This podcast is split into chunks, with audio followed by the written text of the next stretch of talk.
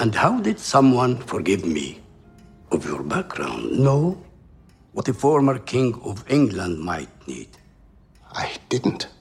His Royal Highness taught me everything with great patience and kindness. Then will you teach me? In which capacity? As my personal valet. British society is the finest in the world. British manners and customs rule the world. With your help, I will become that rare thing, a British gentleman. Welcome to The Crown, the official podcast. I'm Edith Bowman, and this is the podcast that follows the fifth season of the Netflix series The Crown, episode by episode, taking you behind the scenes, speaking with many of the talented people involved, and diving deep into the stories. Today, we'll be diving into episode three of season five, called Mou Mou. When a young Mohammed Al Fayed encounters the Duke and Duchess of Windsor in Egypt, an ambition sparks in him to obtain wealth, power, and, most importantly, acceptance by the British royal family. Years later, Mohammed's path brings him to Paris and London with his beloved son Dodi in tow, hoping his wealth and connections will take him to the top of the British class system. But will his efforts ever be enough to win favour with the Queen? We'll cover specific events and scenes that feature in this episode, so if you haven't watched episode 3 yet, I suggest you do it now or very soon. Coming up, we'll hear from the actor playing Mohammed Al Fayed, Salim Daw. In this scene on the Ritz, I felt really, really a crocodile. I love with that. Madame Ritz. It's okay. yes. She's lunch, basically. Yeah. Totally. We'll find out the real history of Mohammed's personal valet, Sidney Johnson, with Head of Research, Annie Sulzberger. He is just incredibly loyal, discreet, trustworthy, refused many times to write books about the Duke of Windsor, even though he's thought to have been poorly treated by the Duchess of Windsor after the Duke's death. And we'll meet the director of this episode, Alex Gabassi. We extended that scene because they were improvising. No! We didn't. We're not going to go through the bags. And then she kept going, and she improvised. You know, a watch, and he goes, like an expensive watch. But first, over to the writer and creator of The Crown, Peter Morgan. I wanted to find out why it was so important for him to move the lens away from the royals for this episode and tell the story of Mohammed Al Fayed. I'm always going to take the side of the outsider. And I thought it was really important to understand the whole context. I also think it's such a riveting story of wanting to be accepted. Yeah. And Doing everything. I know, mm. you know, doing enough that one also really despairs. You know, he's a fantastically complex character. Mm.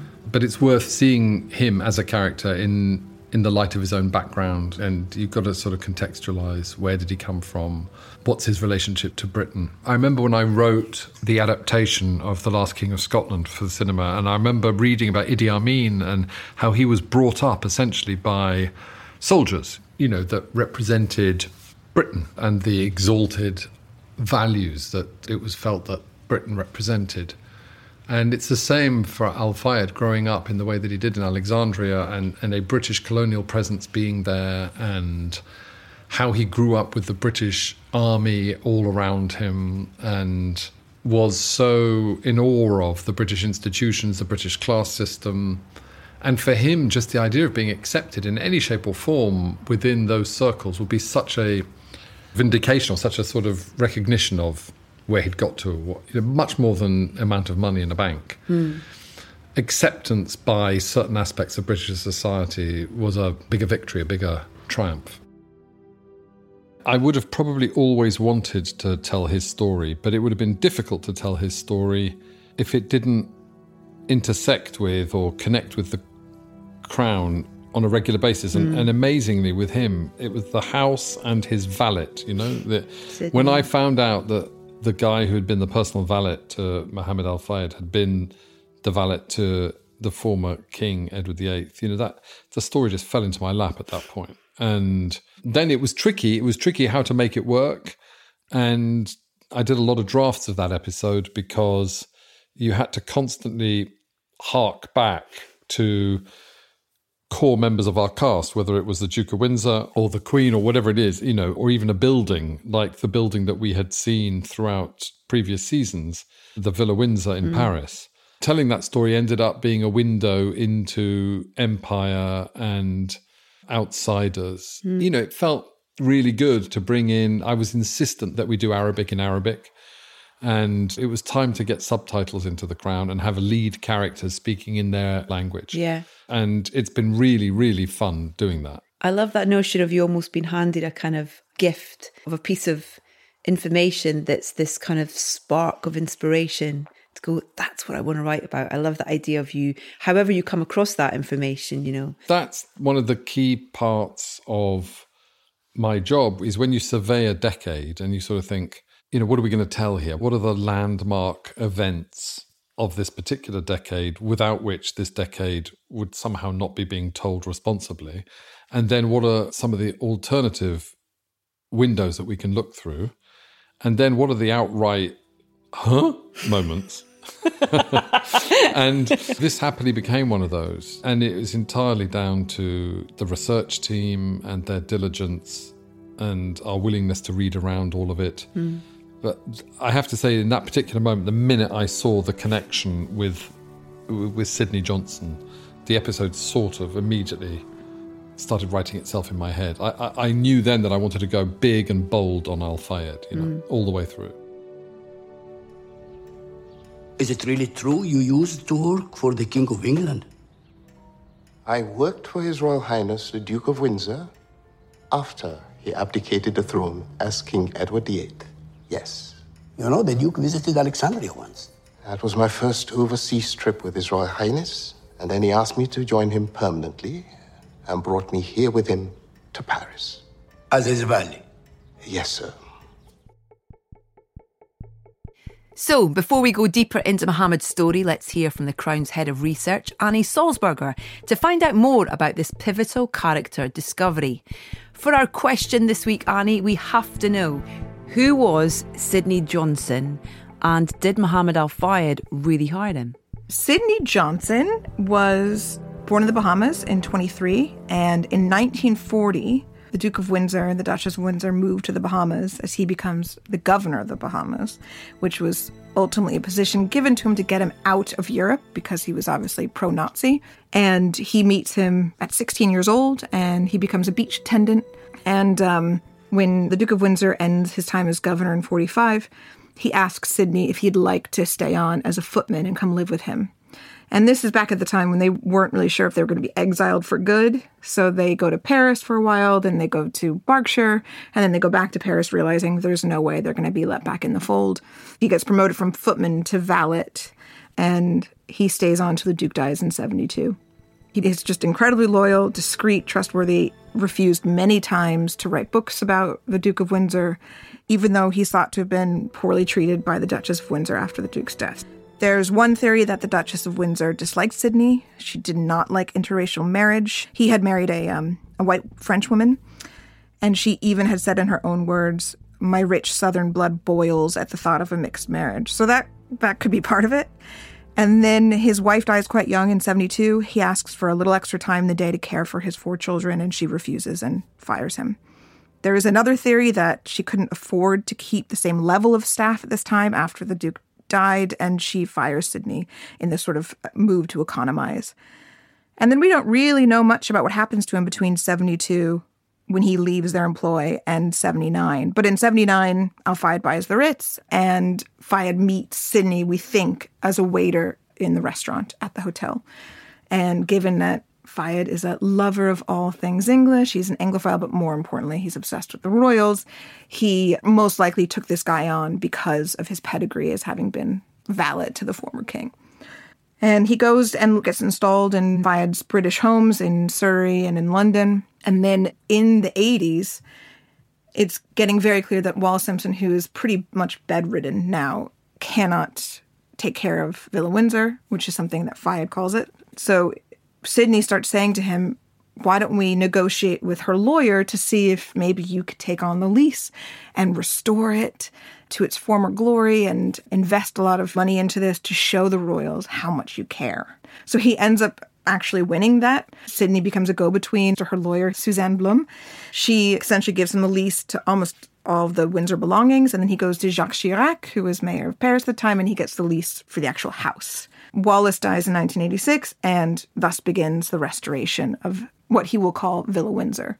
It used to just be called by its address, but he names it Villa Windsor when he leases it very intentionally. What he doesn't understand is this is the last place on earth the royal family would want to memorialize. they had to exile their favorite uncle. Nobody wanted to do that, and they had to. He feels rather brushed off by the royals. He tries to get them to take the abdication desk, and they're like, why do we want to memorialize the thing that was literally the place that he signed it on?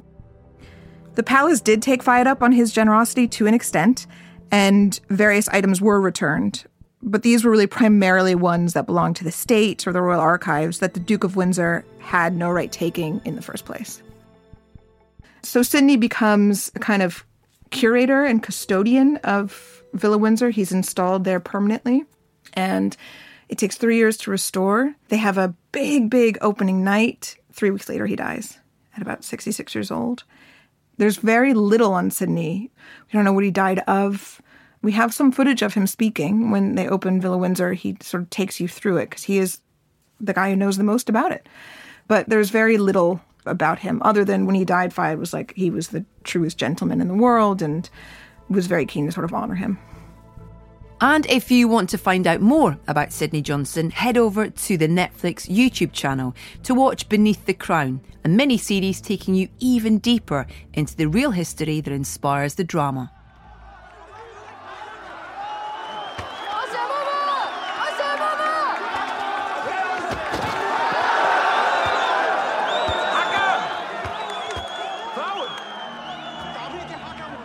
This episode opens in a world far away from the places we usually see the crown, but no less influenced by the Windsor dynasty. So I wanted to ask director Alex Gabassi what it was like filming his first ever episode of The Crown on location. Yeah, we did go to places like Spain. Yeah. And we shot Alexandria in um, a mixture of uh, Seville with Cadiz and Jerez la Frontera. Yeah. There was a mix of uh, architecture and all that. That, I think, for me, gave a sense that this is the right place. And also the idea that there's dust Yeah. everywhere. So it's kind of this. You, know, You can feel the heat watching the episode. the. Yeah. yeah. Yeah. When they sell, they are selling Coca-Cola bottles, that was in Seville. And that was, by the way, it's just I. It wasn't a location that we were looking. I, I was going from one location to another, and suddenly I looked and what is that? that looks very, you know, Arabic architecture. Yeah. And uh, and then we stopped and we see, and there was a archaeological museum there. And that scene, actually, there was a massive, beautiful shot that really introduced everything. Peter didn't feel that that was right because we wanted to go straight to the character. So His point of view, kind of, yeah, yeah. played in close up. His Yeah. point of view. Uh, sometimes that's an interesting, interesting decisions. Uh, coming into the crown, what you do is, as as a director, you think, okay, this is all about framing, blocking and framing, Mm-hmm. and composition. That was the crown was always thing. And in this case, we didn't have the usual uh, elements. You didn't have the royal family from the beginning. We were not in England. We were not in those palaces. We're not. So I didn't have any beginning points that I could rely on Yeah. to somehow. Okay, I'm doing the crown. Was, everything was new. Yeah. And then I had my wonderful DOP, Adriano Goldman, who's shot many other episodes. So somehow we're both sort of, okay, finding out. I'm working with him first time, you know, and in fiction. So I thought, okay, let's just find our own way. So we did do a lot of the, the crane shots that y- the usual Crown episode requires. And yet we checked them out because I think in the end, Peter wanted to have this more of a, especially in that beginning at least, Yeah. this social realism type. Well, uh, because it's so different to other episodes, you hmm. know, in terms of it is kind of, it's taken you out of the crown for a moment almost. Yeah. Let's talk about the episode specifically and, and kind of what happens and the key themes that are in this episode, Mou Mou. episode three, we jump back to 1946 in Egypt, where Mohammed Al Fayed is in his teens selling Coca-Cola bottles in the streets, and really the, the, ambitions are there, you know. And his first glimpse of the royal family mm. happens when the former King Edward visits Alexandria with Wallis Simpson, and that's when he realizes that the allure of of that life and the way that influences the people around him somehow gives him the, the first idea of you know, this is what I should pursue. Yeah. And then when he marries and then has the son, and then that's via Muhammad we introduce Dodi as a baby. So that's basically the idea of the episode is really to tell this story, but also Muhammad's story, but also to introduce this character who's going to be crucial for the rest of the story of you know the yeah. family and Diana and all that. So then we jump ahead and we see Muhammad achieving his success via purchasing a lot of famous businesses like you know the Ritz in Paris or Harrods. Mm. And, and, throughout this story, we keep the royal family some somehow in the outskirts of this of, of this episode. And paradoxically, they're ubiquitous there because we keep mentioning them all the time because that's Mohammed's idea. A visit? I would be most honored. When? Yes. Yes. Wonderful. Yes, thank you. We look forward to it. The Queen's private secretary. I always said she would come. The mountain is really moving to Muhammad. Where's Dodi? Tell him to come. I think there's something about Mohammed Al Fayed, and I think Salim embodies very well, which is Salim is a very physical actor. Unlike Khalid Abdalla, who plays Dodi, who is a way more intellectual, and yet both of them are very intuitive. Mm. And I think Salim plays, he reacts a lot of what is around him and the environment. And I played a lot with that, just giving him ideas and moving around and then all and trying to balance that with so in a way his first movement is to react to something and then he steps back yeah. and sees it that's why Sidney Johnson played by the wonderful Jude Akuwudike somehow he works as a some kind of conscience yeah it's a really fascinating relationship. It's a wonderful relationship for that because he is, as you can see, when when Sydney Johnson is not there anymore in episode ten, how much Muhammad has changed. Yeah. And because it's not, it doesn't have that man anymore. Just to, to, to just to look at him and go, maybe not that way. Yeah, he hardens, doesn't he? He hardens. So in a way, Sydney Johnson was wonderful to have around. I mean, even in the scene, the, the crucial scene in episode three, in which finally Dodi confronts Mohammed Al Fayed by saying, "Look, you always want me to be my own, you know, man. Yeah. You know, to be more active, to be proactive, and to do, and then you cut my legs off uh, when I have these ideas." But just prior to that, there's Sidney Johnson who is there, and Sidney Johnson is the last person we see uh, before this confrontation happens. So it's about Sidney Johnson being around, his presence gives him the right path to, to follow. Yeah. And the moral values comes from that, the ethics. Is an interesting thing because although he says in a way that I want to be a gentleman, but the fact is that again is how can I become accepted? How can I be accepted? What, mm. what t- teach me? Yeah, you know, by reading this, by doing that. It's funny because it's not about that at all. yeah, and yet he follows all these lessons which are very fun to shoot and, yeah. and to and, and, to edit. Uh, but but we will find out later that there is something quite interesting because when we jump, just jumping ahead yeah. for the last scene in which he meets Diana, you know, it's not about. And I mean, you see that both of them are just free, yeah, to talk and be funny and be themselves, be, be themselves.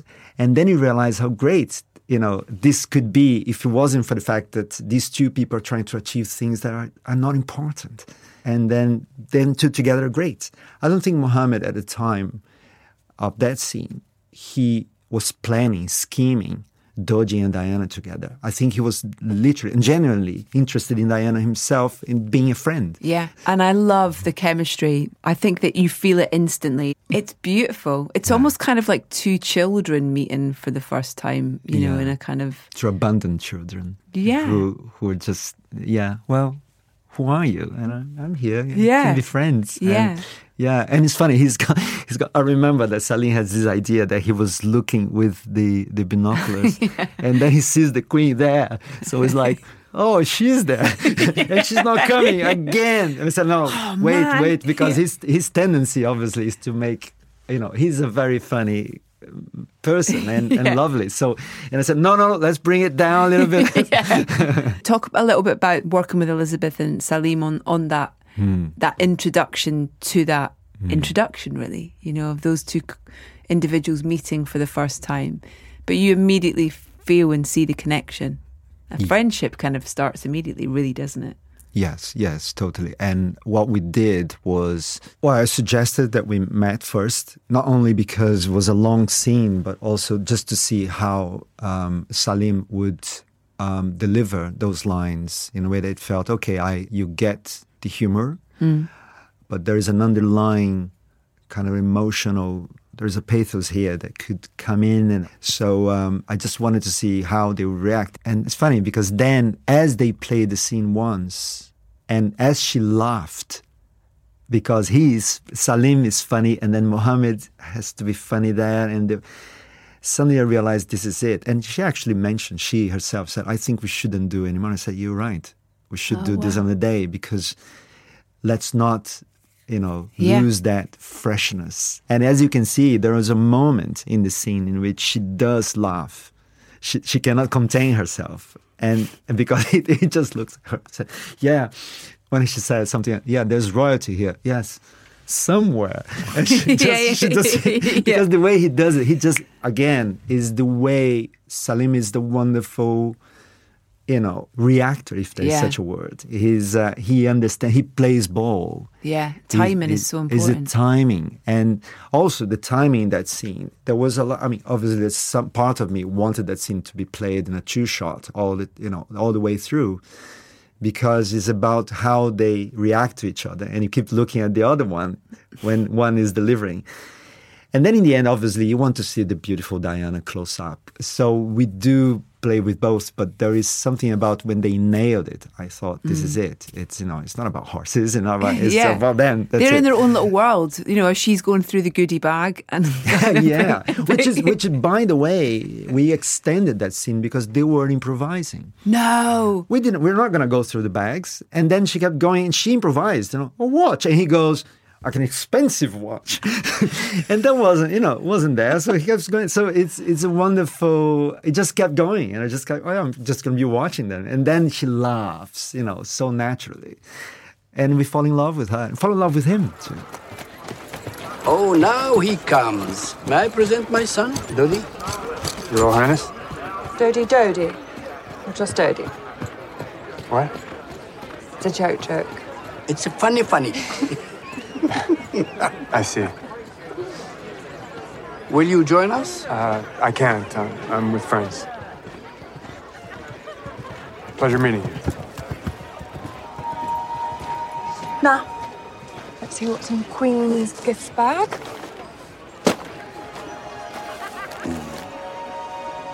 A watch? An expensive watch. You little creep. A silver pen.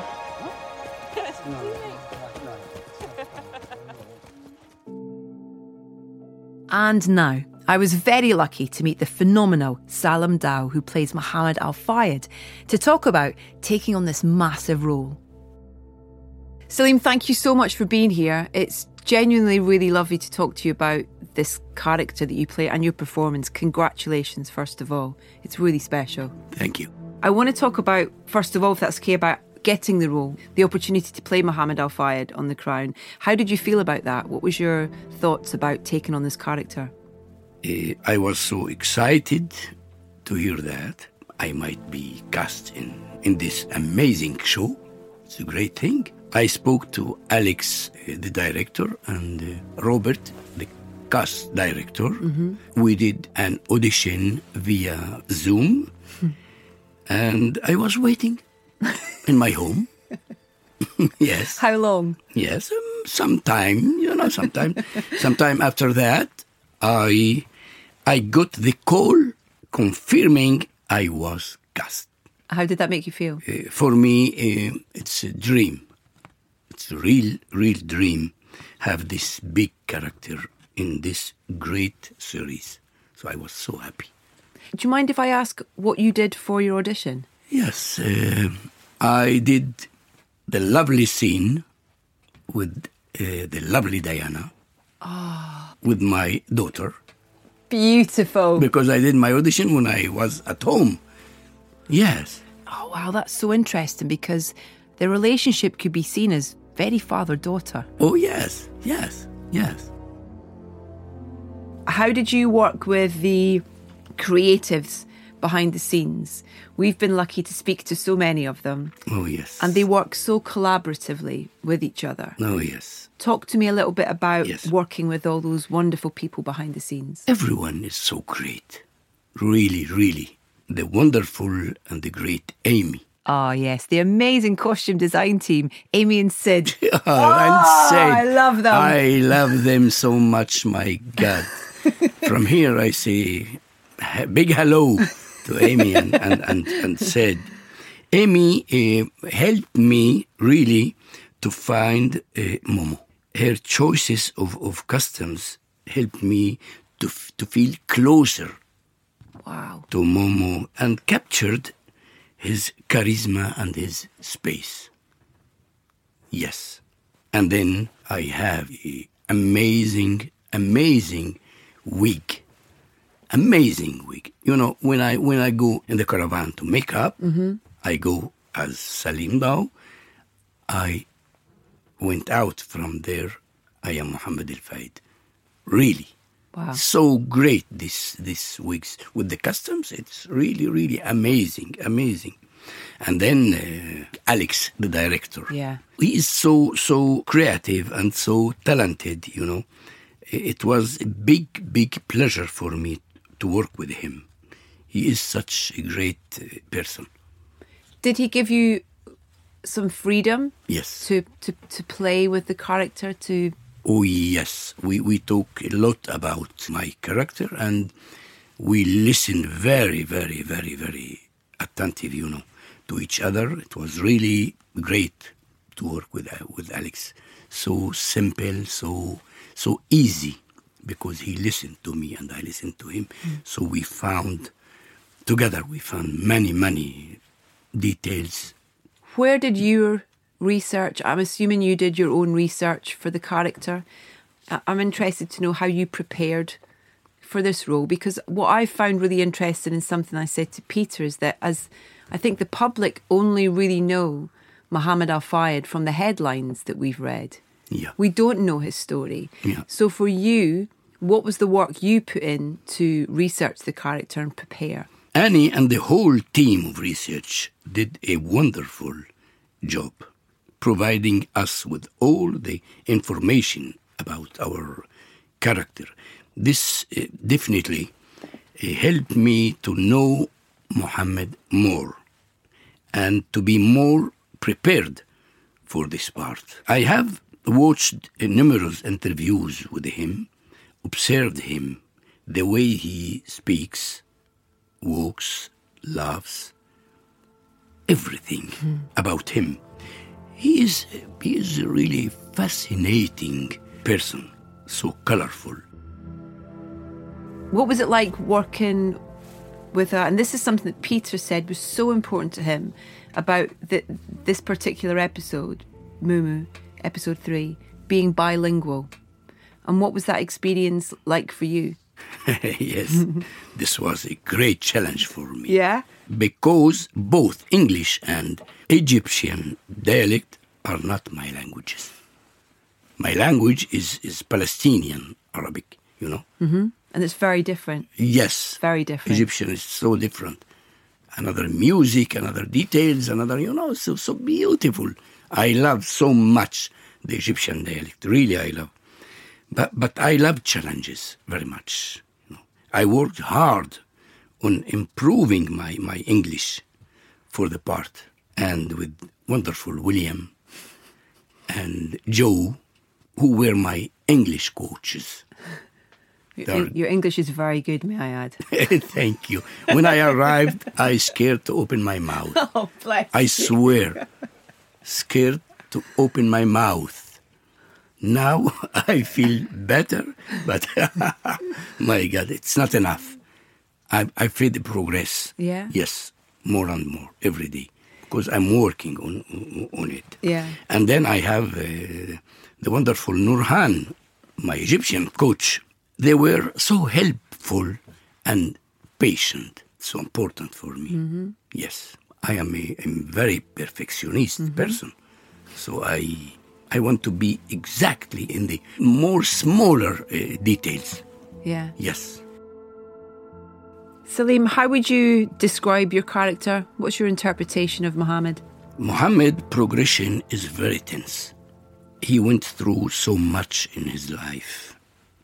He is so motivated to be on top that this actually dictates the way he lives his life and the way he behaves. He is so sharp, he observes everything around him, and when he gets opportunity, he goes for it.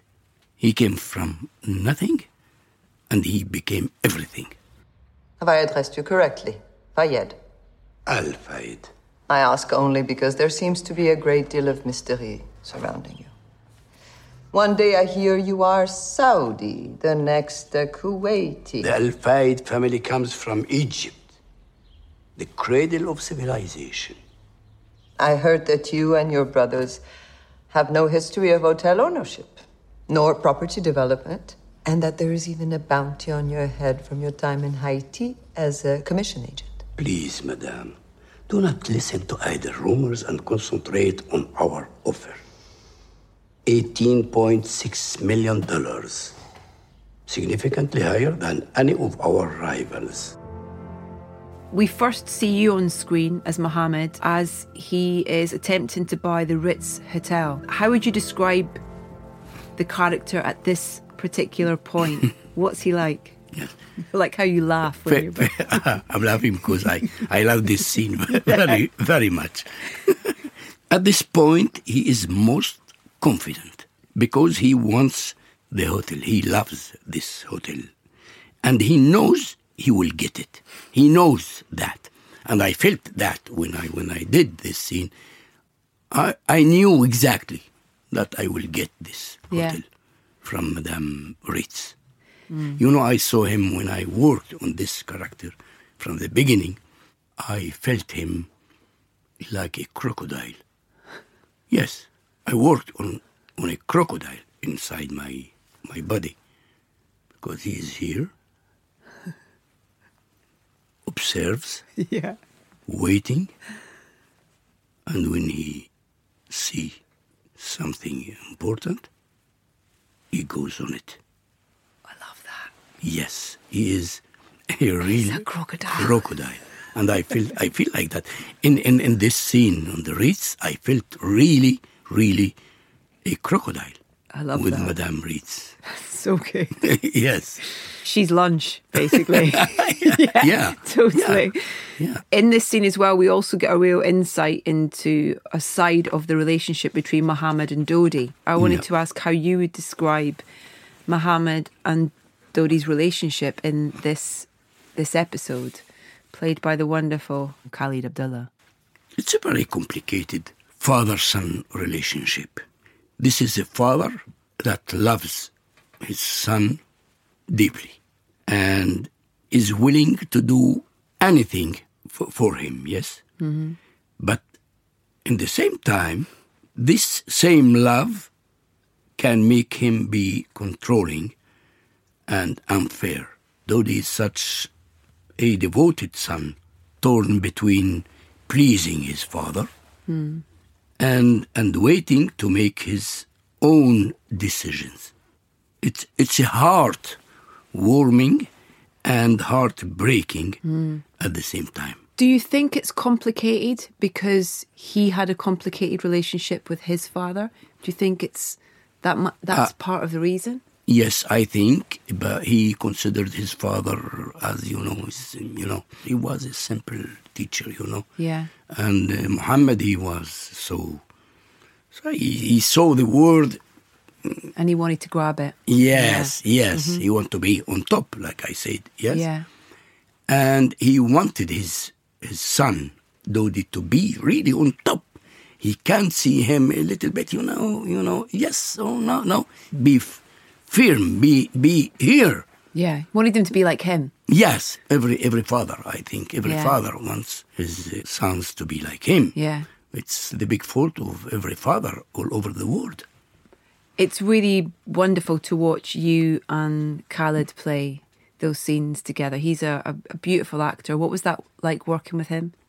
Khalid is such a a talented actor and a wonderful human being. I enjoyed working with him very much, really. We have such a, a, wonderful relationship on and off screen. you know, it, it feels like we are really, really a father and a son. I hope that still leaves enough for me to do what I want. Which is? To set up a production fund to finance Finance what? motion pictures. I found the perfect partners. The best people with world class talent and connections. And what do you have? What do you mean? They have talent and expertise. What do you have? Money. لا وحياة أمك I have money What do you have? There is a confrontation between Mou Mou and Dodi. When Dodi asks Mou Mou for money to produce his own movie, yes, Mou Mou insults him, telling him he has nothing. But then, immediately, we see eh, uh, Mou Mou and Dodi on the set of Dodi's film, realizing Mou Mou gave him the money in the end. And this really uh, shows how, how complicated uh, their relationship was. He loves him very much and he, he is so hard with him sometimes, but he, in the end, Gives him the money. he gives him the money, he gives him everything. Yes. It's almost like he wants him to fight for it Yes. before he gives it to him. Yes. In a way. He wants Yes. to see the fight. He wants to see the drive. He wants to see the determination. Exactly. I love um, watching you when they win the Oscar. Yeah. The Academy. That's a great scene. Oh, yes. That's a great scene. Very lovely scene. Yes. yeah. We win. I win. Yeah. How would you describe Muhammad and Sydney Johnson's relationship? He's a very important man in Muhammad's life. When Mou Mou uh, first sees Sydney, he doesn't love him at all and asks to throw him out. But when he realizes who he is, this Sydney, he asks for him back. And here we feel exactly what is uh, Muhammad al Fayed. He can change, he's so flexible. So, why he asks to have him back? Because he needs Sydney to help him to be a real British, English gentleman. This is his dream to be. He said it. But then, but then after that, uh, Sydney becomes Mou Mou's only best friend. Really, so touching, so touching. Unexpected This- for the- him. yes, this relationship between between Mou Mou and Sydney, they really develop a beautiful relationship. It's lovely to watch. If I may say, sir, whatever thoughts you might be thinking, I imagine they're no different from the thoughts the Duke had about the royal family almost every day he was alive. What are you talking about? Muhammad Al Fayed just made the Queen of England very happy indeed. From all the research that you did and the scripts and playing the character, what is your understanding of his drive for acceptance by the royal family? You know, you talk about him wanting to be accepted as a British citizen and a, and a, an English gentleman, but the royal family, he's driven by acceptance Mm, by yeah, the royal family. yeah. What's your understanding of why? Yeah, I, I I think I understood that he thinks he will be on the world if this happens. Yes, because he will become bigger if he is close to the queen. I think he he, he thinks he will be protected forever if he is close to the queen. Yes. The one person that he does become close to within that family is Diana. Yes. And we, at the end of this episode, we see Muhammad and Diana meet and quickly become friends. They're like kindred spirits almost, both seeking acceptance, really. A wonderful warmth. Um, and of course, Diana's played by the hugely talented Elizabeth Debicki. Tell us a little bit about filming with Elizabeth and what that was like. we enjoyed working together a lot and we developed a very special work relationship together. She's amazing. She's so beautiful. See, she's really, really wonderful and so talented. It's a huge pleasure for me to work with with this friend. Hmm. Yes, I consider her like a friend. I, I, I feel she is my friend. Really. That's lovely. Yeah, yeah. I love the scene at the polo with the bag of goodies. Yes. And there's just, it's almost like they're pulled together. Yeah. Yeah. And the conversation between them is so easy. Yes. And So fun simple. and light. So simple and Yeah. fun. I, I think I think we we feel each other very good. Yeah. Elizabeth and me. Yes, we listen to each other. We laugh very well together. So, Yeah. what what I need more than that? Yeah. Nothing.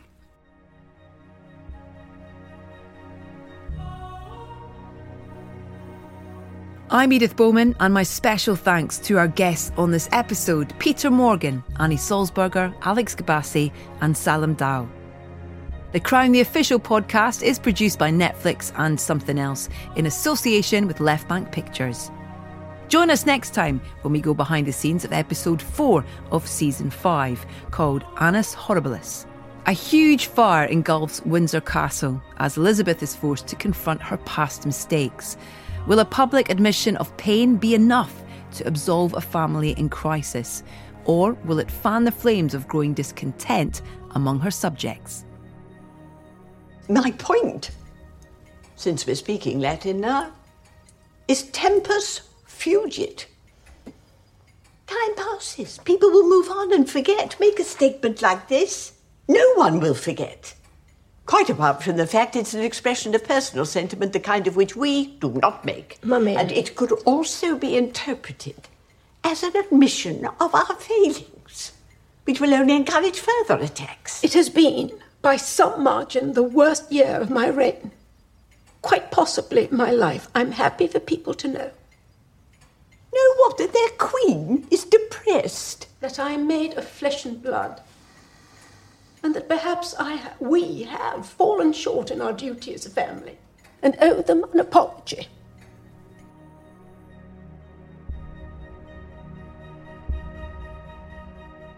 Subscribe now wherever you get your podcasts.